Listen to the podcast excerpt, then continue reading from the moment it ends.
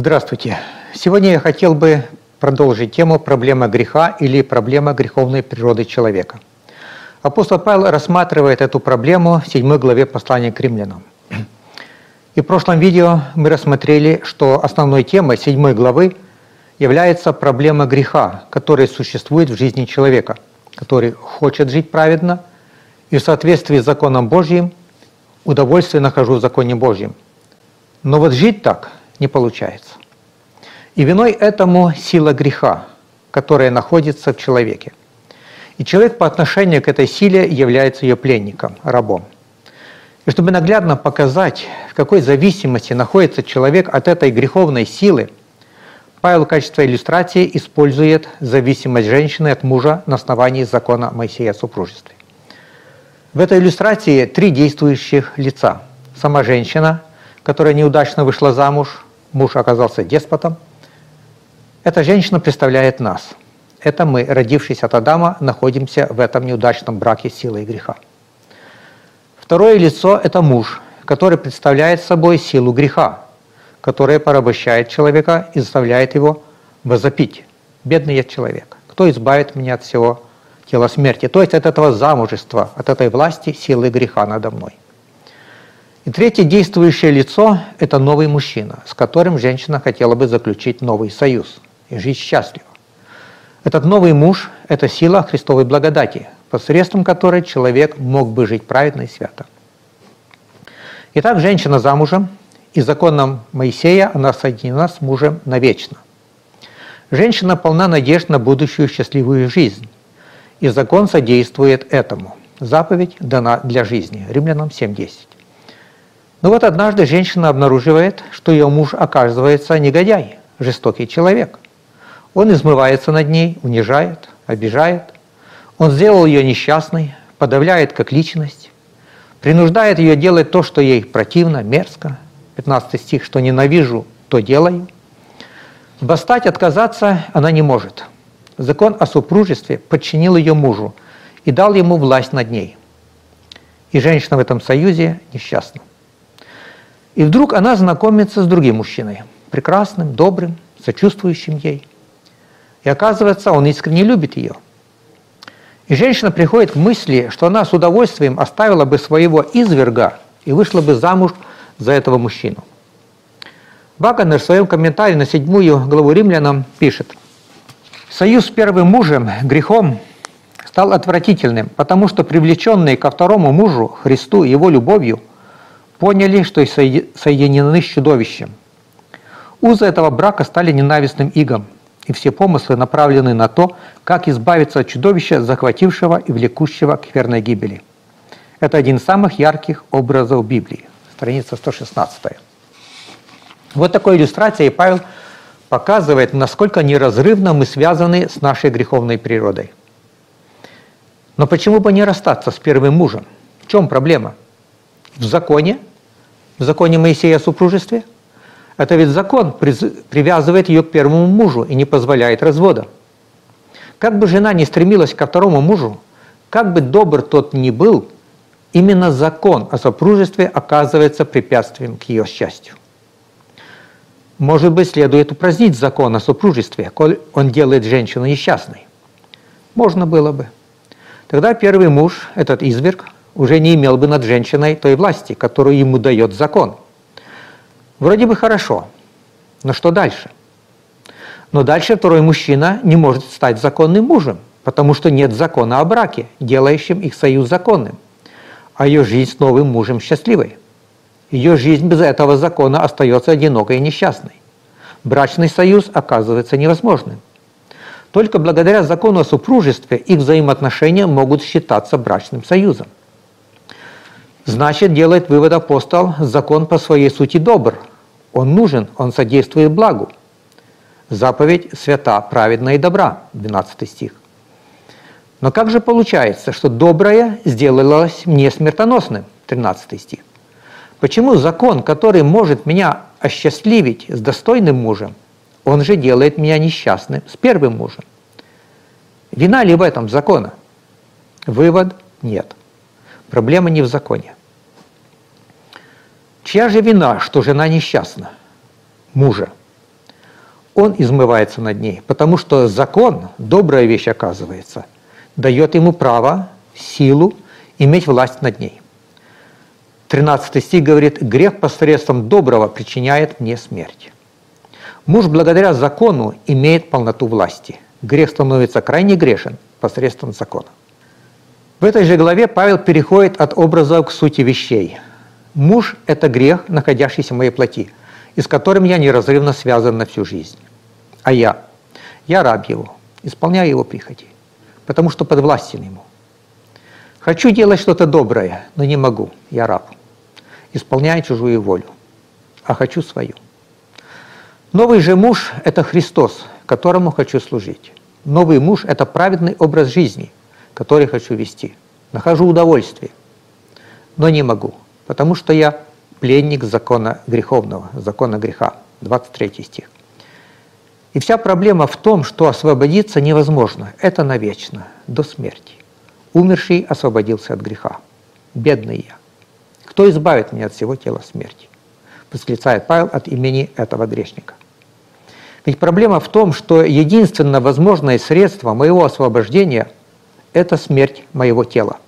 Но ведь тело – это ведь и есть я. Чтобы умертвить во мне грех, нужно умертвить мое тело, то есть самого меня. Вот где проблема. Как умертвить грех в моем теле, но так, чтобы я не умер? Это невозможно, дорогие.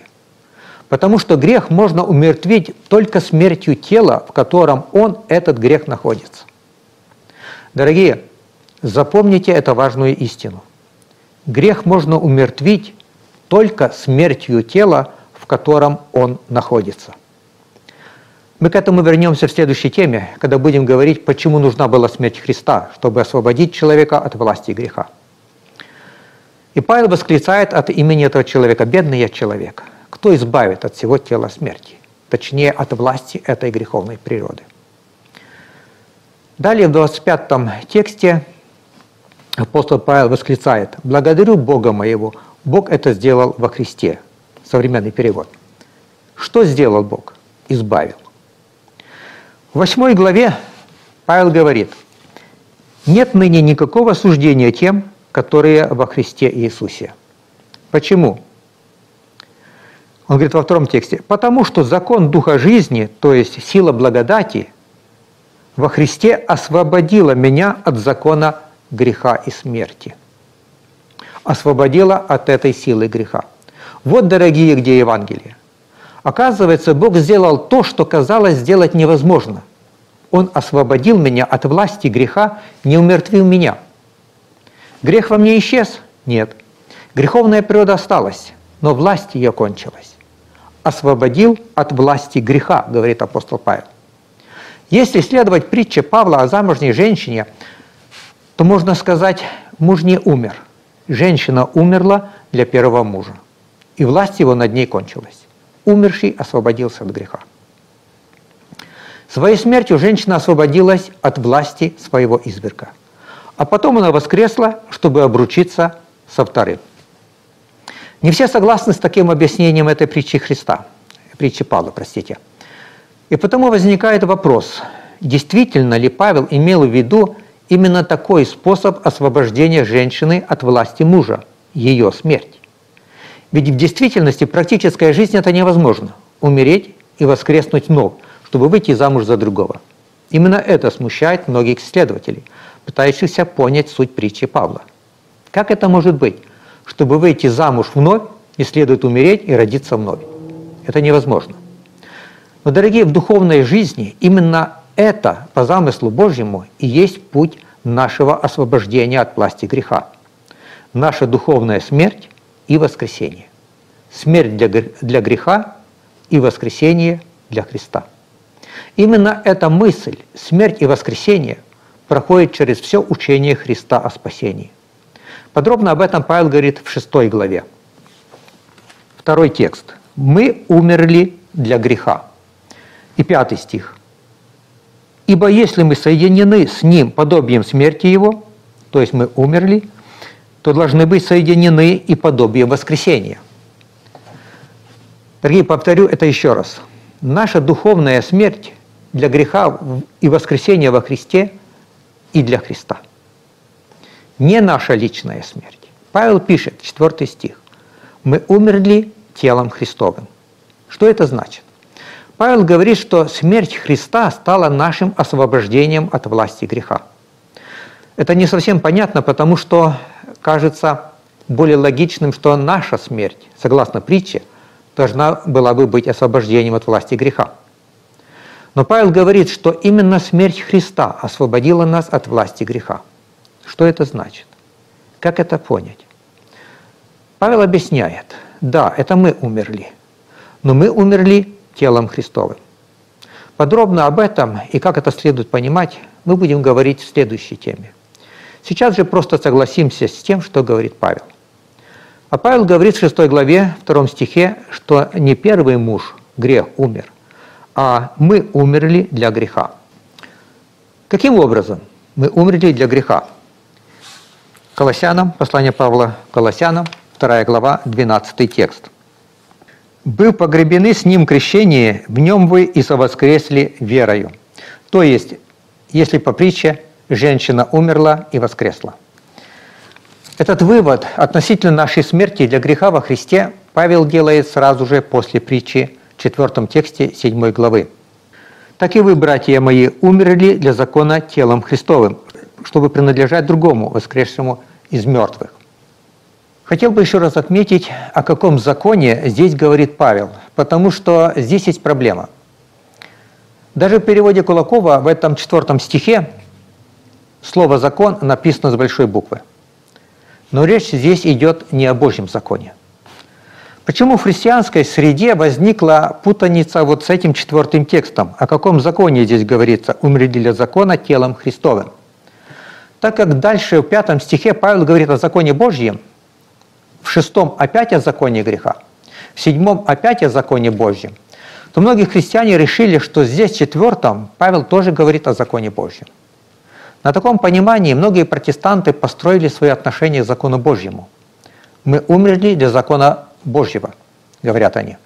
Мы не существуем для него, и он для нас. Он нас теперь не осуждает. Если же мы, дорогие, понимаем, о чем идет речь, видим развитие мысли Павла, тогда легко сориентироваться в этих текстах 4, 5, 6, 7. О чем здесь речь? Просто надо не забывать контекст главы, о чем речь.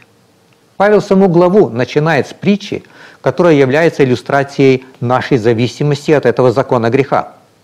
И смысл четвертого текста – это вывод из притчи – как эта женщина освободилась от своего мужа-тирана, точно так и вы освободились смертью Христовой от этого тирана, которому были подчинены закона греха.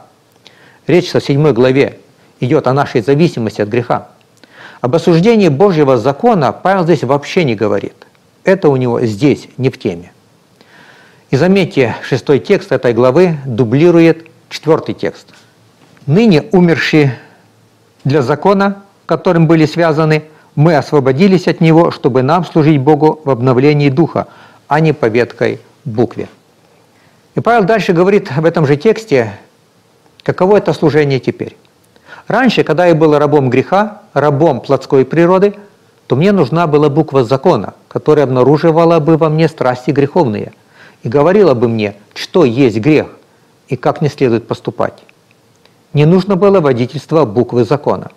Но теперь, когда я освободился от власти этой греховной природы, то я могу служить Богу, живя уже по духу, так как того желает мой дух, а не потому, что буква закона так требует. Или, как дословно написано в синдальном переводе, служить Богу в обновлении духа, а не по ветхой букве. Этот текст в ином переводе «Но ныне умершие для греха освободились, чтобы служить Богу от сердца в обновлении духа, а не по требованию закона. 22 стих 6 главы является параллельным текстом к 4 тексту 7 главы. И он подтверждает такое же значение 4 текста. И там прямо говорится «Мы умерли для греха». Это параллельный текст, и если мы посмотрим этот 22 текст 6 главы и 4 текст, то речь идет об одном и том же. Один к одному по смыслу.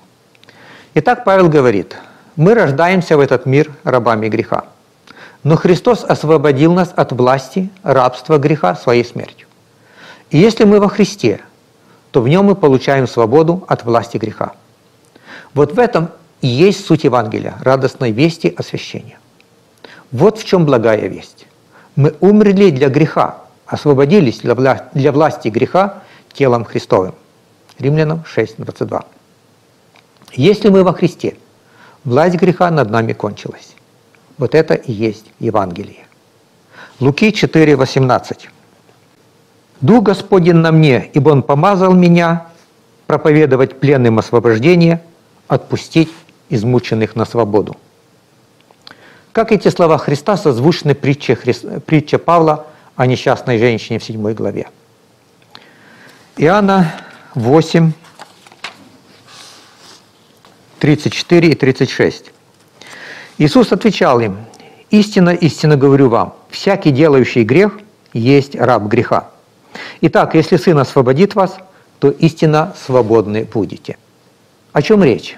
От чего Христос освободит? От этого рабства греха, от власти силы греха. И что теперь? Какие последствия? Хотел бы прочитать ответ в 8 главе 3 и 4 текст в переводе Кузнецовой. Бог вынес смертный приговор греху в человеческом теле, чтобы мы теперь могли жить так, как справедливо требует закон. В синодальном переводе, чтобы оправдание закона исполнилось в нас, чтобы закон нас оправдывал.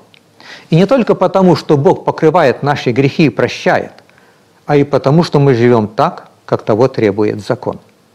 Заметьте, чтобы мы могли жить так, как справедливо требует закон. Павел говорит, это возможно, если мы пребываем во Христе и Христос в нас. Вот это и есть благая весть. Она не только в том, что Бог простил наши грехи, она еще и в том, что во Христе мы свободны от власти греховной природы, хотя и находимся в этой природе. Во Христе мы можем жить праведно. И это достигается не напряженной борьбой с грехом, а пребыванием во Христе верою. Кто во Христе, тот новое творение, другое. Елена Уайт «Путь ко Христу», 6 глава, страница 32. Каждый, кто стал новым творением во Христе, им будет нравиться то, что они раньше ненавидели, а то, что прежде любили, возненавидят. Гордые и самоуверенные станут кроткими и смиренными сердцем, суетившиеся и надменные – серьезными и скромными. Пьяницы станут трезвенниками, развратные – целомудренными. Мирские обычаи и вкусы будут отвергнуты.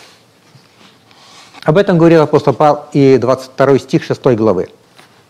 Но ныне, когда вы освободились от греха и стали рабами Богу, плод ваш есть святость, а конец – жизнь вечная.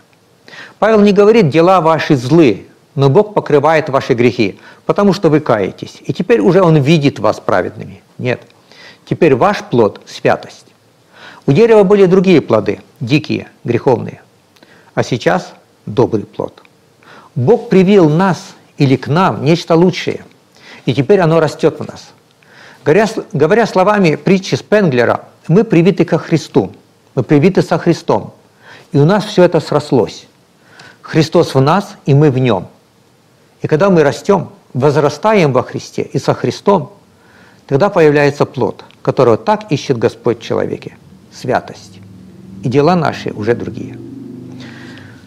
На следующей встрече мы рассмотрим подробнее, как же Христос освободил нас от власти греха и смерти. Как победа Христа над грехом становится нашей победой?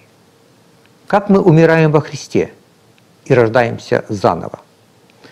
Говоря об этом, мы невольно затронем вопрос, который иногда возникает в среде богословов. Отличается ли наше адвентистское понимание истины о праведности по вере от понимания этой истины другими конфессиями?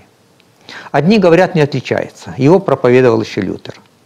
Другие считают, что все же отличается. В нашем понимании истинной праведности по вере все же есть некоторые важные грани, по которым существует разномыслие между нами и другими протестантами. Некоторых этих граней мы будем касаться на следующей встрече. Итак, Бог смог сделать, казалось бы, невозможное. Освободить человека от власти греха во плоти, не уничтожив самого человека. Библия представляет нам Божье решение, как Бог это сделал. Наша церковь придерживается этого библейского взгляда на освобождение от власти и греха смертью Христовой. Это и есть освящение. Библия говорит, освящены мы единократным принесением тела Иисуса Христа. Обратите внимание, принесением тела. Не крови, а тела. Кровь – это вопрос оправдания, тело – вопрос освящения. Почему тело – вопрос освящения, будем подробно говорить на следующей встрече. Вот, дорогие, почему полное Евангелие – это оправдание и освящение. Вот почему в вечере Господней есть вино и хлеб, символы крови и тела. Потому что в смерти тела Христова произошло не только прощение грехов, но и освобождение человека от власти греха. Римлянам 8.3, вторая часть. «Послал подобие плоти и осудил грех во плоти». В заключение хочу еще сказать – на YouTube-канале нашей общины есть видео по этой же теме. Называется «Проблема греха. 7 глава Римлянам». В этой проповеди есть кое-что, что дополняет то, о чем я сегодня говорил. Я полагаю, что если для вас эта тема значима, то вам будет интересна и эта проповедь. Потому что там есть кое-что, что не вошло в сегодняшнюю тему. А также я порекомендовал бы вам прочитать, или, может быть, заново прочитать «Путь ко Христу» Елены Уайт. После того, как я осознал все то, о чем мы с вами размышляли, многие мысли из этой книги стали для меня вдруг новыми. И я увидел то, что раньше не видел и не понимал. В следующей теме мы будем подробно рассматривать суть 4 стиха 7 главы. Как Христос своей смертью освободил нас от власти греха. Это, на мой взгляд, самая сложная тема из цикла тема праведности по вере, которым я хотел бы поделиться с вами. Оставайтесь Богом, и пусть Господь благословит вас в исследовании этой замечательной истины освящения.